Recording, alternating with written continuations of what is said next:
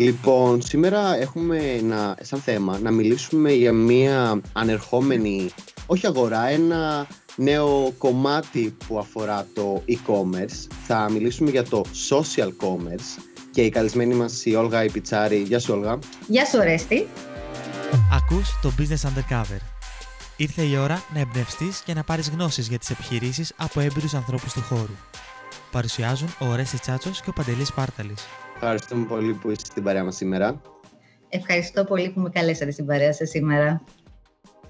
Λοιπόν, και η Όλγα θα μας πει παραπάνω πράγματα στη συνέχεια.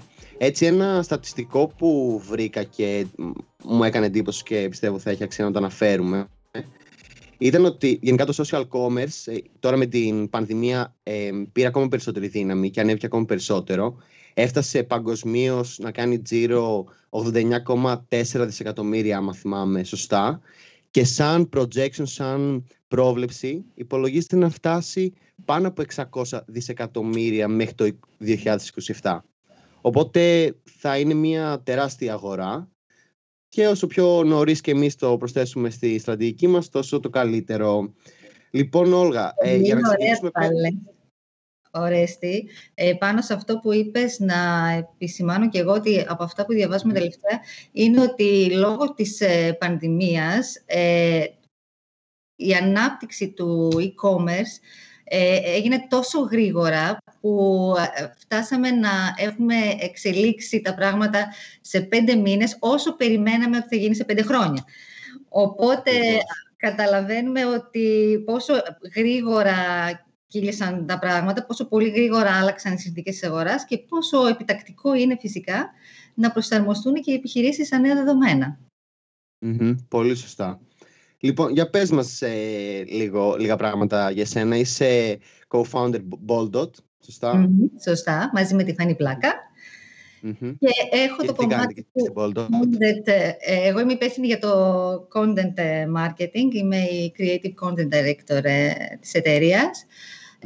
Ουσιαστικά είμαστε ένα boutique agency που παρέχει υπηρεσίες digital marketing και όχι μόνο. Είμαστε ένα καινούριο σχετικά agency, παρόλο που εμείς δεν είμαστε καινούργοι στην αγορά, έχουμε μεγάλη εμπειρία στο marketing. Και εγώ και η Φανή συνεργαζόμασταν για περισσότερα από 15 χρόνια στην ίδια εταιρεία και κάποια στιγμή αποφασίσαμε να ενώσουμε τις δυνάμεις μας και να προσφέρουμε την εμπειρία μας στο marketing και τα νέα δεδομένα του digital marketing σε εταιρείες που το έχουν ανάγκη. Τόλας είχατε βραβευτεί και στα India Awards, έτσι? Βεβαίως. Αυτό θα ήθελα να το αναφέρω, γιατί μας κάνει να νιώθουμε πολύ καλά, ειδικά στο ξεκίνημά μας. Στα 2 χρόνια λοιπόν λειτουργίας μας έχουμε καταφέρει να συγκεντρώσουμε 5 βραβεία σε διάφορες θεματικές ενότητες, όπως social media, branded content, διάφορες κατηγορίες σε σχέση με τα... τις κατηγορίες των social media, από χρυσά μέχρι αργυρά. Και ελπίζουμε ότι θα τα πάμε ακόμη καλύτερα στο μέλλον. Τέλεια. Και σας το ευχόμαστε ακριβώς. Το αγαπημένο σου podcast επιχειρηματικότητας σε χρειάζεται. Στήριξε το Business Undercover και απόλαυσε επιπλέον περιεχόμενο στο businessundercover.gr/plus. Καταρχάς, λίγο να μας πεις τι είναι αυτό και τι περιλαμβάνει. Ακριβώς. Λοιπόν, ουσιαστικά το social commerce έρχεται να ειδικεύσει το e-commerce, τα social media. Τι σημαίνει αυτό? Σημαίνει ότι πλέον οι χρήστες έχουν τη δυνατότητα να κάνουν τις αγορές τους μέσα στα μέσα κοινωνικής δικτύωσης, χωρίς να χρειαστεί να φύγουν από αυτή. Ουσιαστικά η συνολική αγοραστική εμπειρία συμβαίνει μέσα στα κοινωνικά δίκτυα και ο χρήστης κάνει τις αγορές του μέσα στις πλατφόρμες χωρίς να επισκεφτεί κάποιο e-shop. Τώρα, το social commerce περιλαμβάνει ουσιαστικά το κατάστημα που πηγαίνει και στείνεται μέσα στις πλατφόρμες, μέσα στις οποίες μπορεί να δει τα προϊόντα μιας επιχείρησης, συλλογές, αναλυτικές περιγραφές, ακόμη και προσφορές. Είναι σαν ένα εικονικό κατάστημα. Και φυσικά τις διαφημίσεις που προωθούν τις πωλήσεις προς αυτά. Τώρα θα μου πείτε γιατί είναι σημαντικό να χρησιμοποιήσουμε αυτό. Έτσι, γιατί είπαμε ότι Sorry, οπότε αυτό που λέμε η διαφορά είναι ότι π.χ. το e-commerce μπαίνω είτε σε κάποια ιστοσελίδα, σε κάποιο e-shop, είτε σε κάποια εφαρμογή, brand να το πω. Ενώ το social commerce είναι εκεί που με, για παράδειγμα στο Instagram, βλέπω κάτι και μπορώ μέσα από την εφαρμογή να το αγοράσω. Ακριβώς, και θα μιλήσουμε παρακάτω και πιο συγκεκριμένα με ποια εργαλεία δίνονται από τις πλατφόρμες και πώς μπορούμε να εντοπίσουμε προϊόντα, να δούμε περισσότερες πληροφορίες για αυτά και να κάνουμε τις αγορές μας εκεί επί τόπου, χωρίς να χρειαστεί να πάμε στο αντίστοιχο e-shop της εταιρείας. Τέλεια. Και για πες γιατί κάποια επιχείρηση να το αξιοποιήσει αυτό εδώ. Νομίζω προλογίσαμε ήδη το πόσο επιτακτικό είναι να προσαρμοστούμε στις νέες ανάγκες, οι οποίες προήλθαν κυρίως γιατί οι νέες συνθήκες οδήγησαν τους ανθρώπους στο να μένουν στο σπίτι και να ψωνίζουν από το διαδίκτυο. Άρα λοιπόν οι άνθρωποι εξοικειώθηκαν περισσότερο με τις online αγορές. Από την άλλη, είδαμε πολλές επιχειρήσεις να αναγκάζονται να κλείσουν τα καταστήματά τους ή να τα λειτουργούν με περιορισμένους όρους, που σημαίνει ότι έπρεπε να αναζητήσουν και πρέπει να αναζητήσουν νέα κανάλια για να διαθέσουν τα προϊόντα τους. Άρα, λοιπόν, δεν μπορούμε να μην αξιοποιήσουμε αυτό το εργαλείο αν θέλουμε να επιβιώσουμε στις νέες συνθήκες. Επίσης, το άλλο καλό είναι ότι ουσιαστικά το social commerce απλουστεύει την αγοραστική διαδικασία και αυτό σημαίνει ευκολότερες πωλήσεις για ένα brand, έτσι. Όταν ένας πελάτης την ώρα που βρίσκεται στα κοινωνικά δίκτυα μπορεί να κάνει τις αγορές του γρήγορα, με λιγότερα κλικς, χωρίς να χρειαστεί να αλλάξει σελίδες και συνεχίζοντας να σκρολάρει, σαφώς και είναι καλύτερο. Επίσης, και ίσως αυτό, sorry, Όλγα, ίσως αυτό προσθέτει και μία παραπάνω ασφάλεια.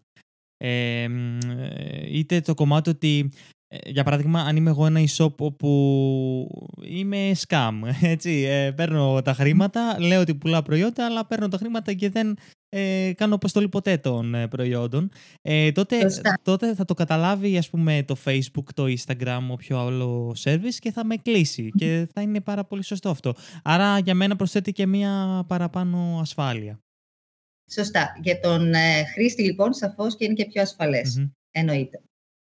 Ναι. Και φυσικά προσθέτει και για την επιχείρηση εμένα σαν e-shop, ας πούμε, ότι προσθέτει και μου δίνει ένα μεγαλύτερο δίκτυο να προβάλλω τα προϊόντα μου και όλα αυτά τα πράγματα που πουλάω. Ουσιαστικά πρέπει να το δούμε σαν ένα νέο κανάλι διανομής. Δηλαδή, μια επιχείρηση που έχει φυσικό κατάστημα μπορεί να έχει e-shop και μπορεί να έχει και το shop στα social media. Είναι ένα καινούριο κανάλι διανομής ουσιαστικά των προϊόντων και των υπηρεσιών του. Άρα, όσο πιο πολλά κανάλια βρίσκουμε για να δείξουμε τα προϊόντα μας και να συγκεντρώσουμε πωλήσεις, τόσο το καλύτερο για την επιχείρηση. Και έχω μια απορία πάνω σε αυτό και θέλω να τη ρωτήσω, να μου πεις και εσύ τη δική σου γνώμη. Στο ενδεχόμενο ότι εγώ πάλι έχω ένα e-shop. Ναι. Θα δούμε αυτά τα, ας πούμε, το Instagram shop και το Facebook shop να συνεχίσουν να είναι εντελώς δωρεάν πρακτικά όπως είναι για μένα αυτή τη στιγμή σαν επιχείρηση, ας πούμε, σαν e-shop, ή θα δούμε ότι κάποια στιγμή θα υπάρχει, ας πούμε, κάποια προμήθεια, κάποιο πλάν, ας πούμε. Και εγώ έχω αυτή την απορία. Γιατί μου φέρνει πωλήσεις πρακτικά το Facebook αυτή τη στιγμή και το Instagram. Κοίταξε. Οι πλατφόρμες ουσιαστικά κερδίζουν από τις διαφημίσεις. Έτσι. Άρα λοιπόν ενδεχομένως να μην χρειάζεται να παίρνουν κάποιο fee για να έχεις το κατάστημα. Εκεί επιστρέφει μετά το μυαλό μου σε αυτή ακριβώς τη σκέψη. Ότι, ναι. Οπότε για να αυξήσεις τις πωλήσεις σου και σε αυτό το κανάλι, σαφώς και θα επενδύσεις περισσότερα χρήματα στις διαφημίσεις. Και οι πλατφόρμες θα παίρνουν τα χρήματά τους από εκεί που πρέπει. Χωρίς κάτι άλλο. Ελπίζω ότι θα μείνει έτσι τουλάχιστον. Ναι, και είναι πάρα πολύ ωραίο. Sorry, Ορέστη, να πω αυτό και κάνε την επόμενη ερώτηση. Είναι πάρα πολύ ωραίο. Επίσης, μ' αρέσει μάλλον πάρα πολύ ότι στις φωτογραφίες μπορείς να κάνεις tag προϊόντα. Νομίζω ότι είναι πάρα πολύ χρήσιμο αυτό γενικά. είναι πάρα πολύ χρήσιμο και θα το δούμε αναλυτικότερα, γιατί είναι ένα από τα features που δίνουν οι πλατφόρμες και πώς μπορούμε να τις αξιοποιήσουμε. Γιατί μπορείς πάνω στην εικόνα να μάθεις κατευθείαν όλες τις πληροφορίες για το προϊόν που βλέπεις. Πολύ σωστά. Έτσι. Ακριβώς. Ναι, θα το συζητήσουμε και στη συνέχεια. Αυτό που θα έλεγα είναι ότι και από τη στιγμή που δίνει ένα τέτοιο feature, κάνει τους χρήστες να περνάνε ακόμα περισσότερο χρόνο μέσα στην πλατφόρμα, που δίνει ακόμα μεγαλύτερη αξία και δύναμη στο Instagram και στο Facebook. Οπότε γι' αυτό το κάνουν κιόλας. Έτσι. Μια και άλλα. Αυτό θα σε ρωτήσω. Ποια άλλα social μπορούμε να χρησιμοποιήσουμε πέρα από το Facebook και να μας αναφέρεις κιόλας στο Facebook και στο Instagram πώς μεταφράζεται αυτό? Ναι. Ουσιαστικά τα πιο κατάλληλα, αν μπορούσαμε να τα πούμε, social media για social commerce, αυτή τη στιγμή είναι το Instagram και το Facebook. Φανταστείτε ότι ουσιαστικά το 80% των αγοραστών κάνουν έρευνα στο Instagram και στο Facebook για τα προϊόντα που τους ενδιαφέρουν πριν το αγοράσουν. Άρα λοιπόν, ακόμη και αυτό, το ότι ερευνούν μέσα στις πλατφόρμες για προϊόντα, δίνει πολύ μεγάλη δύναμη στα συγκεκριμένα social media. Τώρα, το Instagram και το Pinterest έχουν πιο ολοκληρωμένες εμπειρίες σε σχέση με το social commerce. Αυτό παρασύρει και τους υπόλοιπους. Βλέπουμε ότι και το TikTok αρχίζει να βελτιώνει τις δυνατότητες που παρέχει για να διευκολύνει το social commerce και κάποια στιγμή θα εξελιχθεί πολύ. Το βλέπουμε πολύ δυνατά έτσι κι αλλιώς το τελευταίο καιρό. Τώρα, η καταλληλότητα των social media έχει λίγο να κάνει και με το κοινό μας. Δηλαδή, αν μια επιχείρηση θέλει να επιλέξει που μπορεί να στήσει το social commerce κομμάτι, σίγουρα θα πρέπει να δει και το κοινό που απευθύνεται, έτσι. Η Generation Z, ας πούμε, αγοράζει σίγουρα πολύ περισσότερα από τις υπόλοιπες γενιές στα social media και προτιμούν το Instagram, ενώ η X προτιμά το Facebook. Άρα, λοιπόν, γενικά καλά είναι να είμαστε παντού, αλλά να δώσουμε έμφαση περισσότερο εκεί που είναι το κοινό μας. Σωστά. Ναι. Είχα δει και το Snapchat κάτι να ετοιμάζει. Ανοίγει η πλατφόρμα, νομίζω, διαφημιστική πλατφόρμα για την Ελλάδα. Σίγουρα. Όλοι προσπαθούν να αξιοποιήσουν όσο το δυνατόν και ο ένας λίγο αντιγράφει τον άλλον, προκειμένου να δώσουν ολοκληρωμένες δυνατότητες και εμπειρίες στον κόσμο για να μπορεί να κάνει εύκολα τις αγορές. Αντιγράφουν το Facebook που αντιγράφει τους άλλους. Ναι, αυτό είναι. Έτσι ακριβώς. Και οι επιχειρήσεις πώς μπορούν να αξιοποιήσουν, για παράδειγμα, το Facebook και το Instagram Shops? Π.χ. είπε ο Παντελής πριν, ανέφερε για τα tags. Τι άλλες δυνατότητες υπάρχουν? Καταρχήν, πριν περάσουμε εκεί, να πούμε λίγο κάτι πιο βασικό. Πριν ξεκινήσουμε να οργανώσουμε αυτό το κομμάτι, είναι βασικό να υιοθετήσουμε και μια ολοκληρωμένη social commerce στρατηγική. Έτσι. Θα πρέπει οι επιχειρήσεις να ξεκινήσουν λίγο από τα basics, όπως είπα πριν, να δούμε πρώτα ποιο είναι το κοινό μας, ποια είναι τα χαρακτηριστικά του, τι δεδομένα τους δίνουν και πώς μπορούν να τα αξιοποιήσουν. Να επιλέξουν φυσικά τις πλατφόρμες που βρίσκεται το κοινό, να φροντίσουν να ενισχύσουν το branding και την ψηφιακή τους εικόνα και να ορίσουν τα μηνύματα που θέλουν να επικοινωνήσουν στο κοινό. Για μας στην Boldot, και θεωρώ είναι κοινώς αποδεκτό, ότι αν δεν ξεκινήσουμε από τα βασικά και κάνουμε μια στρατηγική, δεν μπορούν να δουλέψουν εύκολα τα πράγματα. Δηλαδή μπορεί να φαίνεται σε όλους εύκολο ότι okay, θα πάω να στήσω ένα κατάστημα στο Facebook και στο Instagram και θα αρχίσω να πουλάω, αλλά δεν είναι έτσι απλά τα πράγματα. Πρέπει από πίσω να υπάρχει στρατηγική και έρευνα για την επιχείρηση και μετά να φτάσει να επιλέξει τους στόχους και να κάνει διαφημίσεις. Έτσι, γιατί αν δεν έχεις ορίσει τα πιο πριν, δεν είναι εύκολο να δουλέψουν ούτε οι διαφημίσεις, ακόμη και αν έχεις χρήματα να επενδύσεις σε αυτό. Το έχουμε κιόλας αναφέρει αρκετές φορές στα επεισόδια μας για το κομμάτι της στρατηγικής και του να κάνω ενέργειες, αλλά να ξέρω γιατί τις κάνω και τι θέλω να πετύχω κιόλας με αυτές. Ακριβώς, ακριβώς αυτό. Το ίδιο λοιπόν ισχύει και στο social commerce. Τώρα για να απαντήσω επιτέλους στην ερώτηση για το πώς λειτουργεί όλο αυτό, να πούμε καταρχήν ότι τα προϊόντα των επιχειρήσεων μπορούμε να τα δούμε στις σελίδες του Facebook και στο Instagram, μπορούμε να τα δούμε σε stories, μπορούμε να τα δούμε και σε κοινοποιήσεις άλλων χρηστών και σε διαφημίσεις. Έτσι, αυτό για το που μπορούμε να τα δούμε. Τώρα, τι δυνατότητες μας δίνονται. Καταρχήν το κατάστημα. Το κατάστημα, φανταστείτε ότι είναι σαν μια βιτρίνα που παρουσιάζει τα προϊόντα της επιχείρησης στους χρήστες. Εκεί ο επισκέπτης μπορεί να δει αναλυτικές περιγραφές με φωτογραφίες ή βίντεο, μπορεί να δει τις συλλογές αναλυτικά, μπορεί να δει προϊόντα με έκπτωση και ό,τι άλλη πληροφορία μπορεί να είναι χρήσιμη, και από εκεί συνήθως δίνεται η δυνατότητα να επισκεφτεί τον ιστότοπο για να ολοκληρώσει αγορές ή να αγοράσει απευθείας από το Facebook, το οποίο βέβαια ισχύει αυτή τη στιγμή μόνο για την Αμερική. Ελπίζουμε σύντομα να τα καταφέρουμε και εμείς. Έτσι. Λοιπόν, ένα άλλο εργαλείο είναι οι ετικέτες προϊόντων που ανέφερες, Παντελή.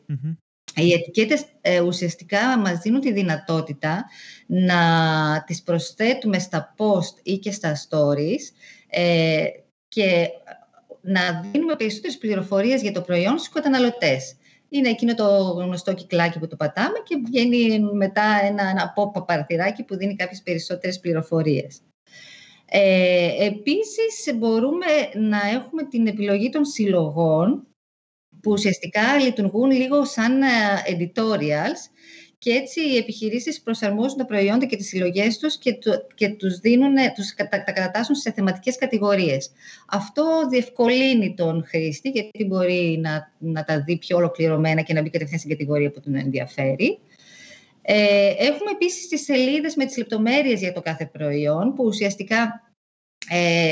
Εκεί, πατώντας πάνω στο προϊόν, μπορούμε να δούμε την αναλυτική περιγραφή, την τιμή και ό,τι άλλο αφορά το προϊόν.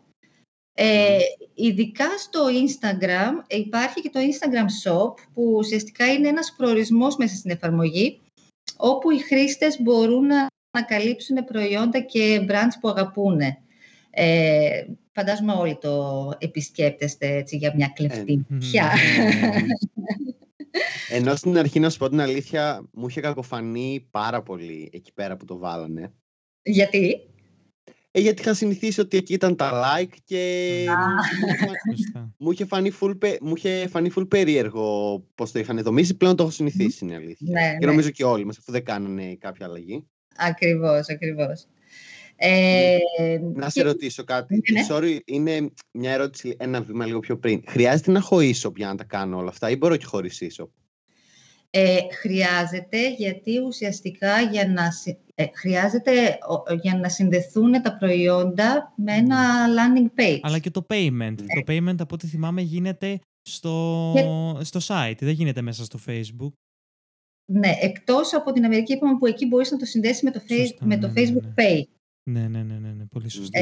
Δηλαδή εκεί μπορούν οι εταιρείες να συνδεθούν και οι πελάτες να συνδεθούν και να ολοκληρώσουν την αγορά πραγματικά μέσα στην πλατφόρμα. Εμείς αναγκαστικά θα πρέπει να υπάρχει ένα e-shop, γιατί αφού επιλέξεις το προϊόν θα πρέπει να επισκεφτείς τον ιστότοπο για να ολοκληρώσεις την αγορά. Ναι, τέλεια. Για να το ξεκαθαρίσουμε και για... όσους μας ακούνε, και γενικά το e-shop είναι ένα πολύ εργαλείο, όχι μόνο για να κάνεις άμεσα τις πωλήσεις και για τα δεδομένα που συλλέγεις και όλα. Τώρα θέλω να πάμε στο κομμάτι του shoppable content και πώς αυτό θα αλλάξει και τον τρόπο που αγοράζουμε online. Θέλω να... Επειδή το έχω στο μυαλό μου και σκέφτομαι ότι μπορεί να είναι λίγο άσχετο, αλλά θέλω να το πω και να μου πεις τη γνώμη σου. Ναι. Βλέπουμε στο εξωτερικό, νομίζω, εκεί πρέπει να είναι προς Ιαπωνία, προς τα εκεί. Είναι πάρα πολύ γνωστό πρακτικά το telemarketing, αλλά σε Στην Κίνα είναι. Το telemarketing καλά είναι στο ίντερνετ, έτσι. Είναι live streaming, ας πούμε, στο Facebook ή οπουδήποτε. Και απλά παρουσιάζουν προϊόντα και τα πουλάνε. Δεν ξέρω τι γίνεται. Δεν έχω διαβάσει καθόλου. Είναι live αγορές, το οποίο επίσης είναι κάτι που θα δούμε στο μέλλον. Προς το παρόν δίνεται η δυνατότητα σε αυτούς που έχουν και το... που μπορούν να κάνουν και τις αγορές μέσα στις πλατφόρμες. Όπως επίσης κάποια στιγμή θα δούμε και κάποια feature σε σχέση με αγορές από δημιουργούς που θα παράγουν περιεχόμενο και θα πουλάνε προϊόντα, κυκλοφορίες νέων προϊόντων, γενικά ετοιμάζουν πολλά. Okay. Πολλά. Τέλεια. Mm-hmm. Να πάμε... Κάτι που είδα και μου άρεσε σε αυτό ήταν ότι η εφαρμογή έκανε... με AR τα ρούχα, δηλαδή δεν τα φορούσε. Πραγματικά είχε, αν θυμάμαι καλά, μια πράσινη άσπρη στολή και εμφανιζόταν τα ρούχα σαν να τα φορούσε. Αυτό είχε ενδιαφέρον. Το virtual reality επίσης θα παίξει πάρα πολύ και παίζει. Φανταστείτε ότι κάποια στιγμή θα μπορούμε να βλέπουμε περισσότερο τα προϊόντα πάνω μας και να τα αγοράζουμε. Άρα μιλάμε πλέον για πολύ προχωρημένο... customer experience, έτσι. Ξεκάθαρα, ναι. Βέβαια. Οπότε, να πάμε λιγάκι στο κομμάτι του shoppable content. Ναι, και να πούμε και τι είναι κιόλας. Λοιπόν, ουσιαστικά αυτό που έχουμε δει είναι τα shoppable videos να βγαίνουν έντονα. Μέχρι τώρα ξέραμε ότι στα βίντεο, για να μπορούμε να προσθέσουμε περιεχόμενο, έπρεπε να χρησιμοποιήσουμε το κείμενο στο πλαίσιο περιγραφής ή να έχουμε αναδυόμενα παράθυρα και πατώντας εκεί να πηγαίνουμε ουσιαστικά σε έναν ιστότοπο και να ολοκληρώσουμε την αγορά μέσα σε αυτόν. Αυτά τα βίντεο θα έχουν τη δυνατότητα να χρησιμοποιούν ενσωματωμένους συνδέσμους και ουσιαστικά οι θεατές, κάνοντας κλικ πάνω στο προϊόν, να μπορούν να παίρνουν όλες τις πληροφορίες και να αγοράζουν άμεσα το προϊόν χωρίς να εγκαταλείπεις το βίντεο, χωρίς να φεύγεις από αυτό. Αυτό επίσης είναι πάρα πολύ δυνατό στο να ολοκληρώνεται η αγοραστική διαδικασία πάρα πολύ γρήγορα. Ενώ η βασική του ιδέα είναι να εκμεταλλευτεί την άμεση αγοριστική επιθυμία που μας δημιουργείται όταν βλέπουμε ένα βίντεο το οποίο μας συνεπαίνει, έτσι. Ουσιαστικά ενθουσιάζεσαι με το προϊόν παρακολουθώντας το βίντεο και εκείνη την ώρα μπορείς εύκολα, εφόσον δημιουργείται επιθυμία, να αγοράσεις το προϊόν. Εννοείται ότι όσο πιο σύντομα μπορείς να προσφέρεις το προϊόν στον καταναλωτή, τόσο πιο πιθανό είναι να κάνει την τελική αγορά, έτσι. Γιατί αν δεις κάτι σε ένα βίντεο, μετά επισκεφτείς το e-shop, ακολουθείς όλη τη διαδικασία μέχρι να κάνεις την αγορά, μπορεί και να αλλάξεις γνώμη. Άρα λοιπόν την ώρα που απολαμβάνεις ένα βίντεο, αν μπορείς να κάνεις την αγορά, σίγουρα ευνοεί και τους καταναλωτές, τους ευχαριστεί, αλλά και τις εταιρείες, έτσι. Mm-hmm. Και όλας που αναφέραμε και πριν, το TikTok, που είτε την έχει κλείσει είτε είναι για να την κλείσει με το Shopify συνεργασία. Το τι αποτέλεσμα θα έχει αυτό να είσαι στο TikTok, ας πούμε, που ήδη από μόνο του είναι super addictive και μία ώρα περνάει και δεν έχεις καταλάβει καν πότε πέρασε. Μετά με το shoppable videos, τι αποτέλεσμα αυτό μπορεί να έχει. Ναι. Νομίζω ότι είναι μια τεράστια ευκαιρία. Εύχομαι και εμείς εδώ στην Ελλάδα να γρήγορα να αξιοποιήσουμε όλα αυτά τα εργαλεία και να τα χρησιμοποιούμε. Σίγουρα θα προσφέρουν μοναδικό customer experience και θα ενισχυθούν και οι αυθόρμητες αγορές πάρα πολύ, γιατί ουσιαστικά όταν θα αγοράζεις μέσα από το TikTok την ώρα που βλέπεις ένα βίντεο, σίγουρα δεν θα αγοράσεις κάτι που το έχεις προγραμματισμένο. Θα είναι απλά γιατί εκείνη την ώρα σου έκανε κλικ. Ναι, σωστά. Έχεις κάποιο case study, κάποιο παράδειγμα πιο συγκεκριμένο για social commerce, κάποια επιχείρηση που έκανε κάτι καλά που αξίζει να αναφέρουμε? Γενικά αξίζει να αναφέρουμε ότι το βλέπουμε όλοι ότι το social commerce ουσιαστικά έχει αξιοποιηθεί περισσότερο από επιχειρήσεις του χώρου της μόδας, της ομορφιάς, της διακόσμησης Και αυτό γιατί αυτά τα industries ευνοούν περισσότερο τις παρορμητικές αγορές και γίνονται και πιο εύκολα στα social media. Επίσης, σε αυτούς τους κλάδους η αγοραστική απόφαση επηρεάζεται πάρα πολύ από trends, από influencers, από κάτι που θα δούμε ότι έχει κάνει ένας φίλος. Άρα λοιπόν, για αυτά τα industries το social commerce είναι ιδανικό. Τώρα κάποιος ειδικό case study που να είναι ολοκληρωμένο το social commerce με την έννοια του πραγματικά να αγοράζεις μέσα στα social media, δεν έχω να μοιραστώ. Φυσικά όλα τα μεγάλα brands της μόδας έχουν πάρα πολύ ωραία καταστήματα μέσα στο Instagram. Σε σχέση με το δικό μας πελατολόγιο αξίζει ίσως να αναφέρω ένα ιδιαίτερο case study ενός social Butcher Shop. Καλά ακούσατε, Butcher. Για πες. Η Lady Butcher είναι ένα σύγχρονο e-shop κρεοπολίου που διαθέτει πολύ μοναδικά και ιδιαίτερα γκουρμέ, αλλά και όχι μόνο κρεατοσκευάσματα, που έχουμε στήσει το shop στο Instagram και στο Facebook. Αν σας αρέσουν τα burger, σας προτείνω να το δοκιμάσετε, να μπείτε στο shop της Lady Butcher, γιατί είναι φημισμένη και με το βραβευμένο καλύτερο burger στον κόσμο. Μάλιστα. Okay. Μόλις κλείσω να μπείτε. Τέλεια. Φαντάζομαι σας αρέσουν τα burger. Ναι, εντάξει. Ναι. Λοιπόν, πες μας λιγάκι πού μπορεί να βρει ο κόσμος τόσο εσένα όσο και την Boldot. Και εννοείται όλα αυτά τα links θα υπάρχουν στο businessundercover.gr. Φυσικά. Μπορείτε να μας βρείτε στα social media φυσικά. Το website μας είναι το boldot.com. Θα είναι χαρά μας να σας ακούσουμε. Τέλεια. Ευχαριστούμε και εσάς που μας ακούσατε. Μπορείτε να μπείτε στο businessundercover.gr. Εκεί θα βρείτε το newsletter μας με ένα δωράκι για να κάνετε εγγραφή, όπου θα λάβετε εργαλεία για το πώς μπορείτε να βελτιώσετε και έτσι εργαλεία για να αξιοποιήσετε γενικά μάλλον στο project σας. Και επίσης θα βρείτε και το BU Plus με επιπλέον περιεχόμενο που ετοιμάζουμε εγώ και ο Ορέστης με κάθε καλεσμένο μας. Λοιπόν, αυτά. Ευχαριστούμε. Τα λέμε την επόμενη εβδομάδα.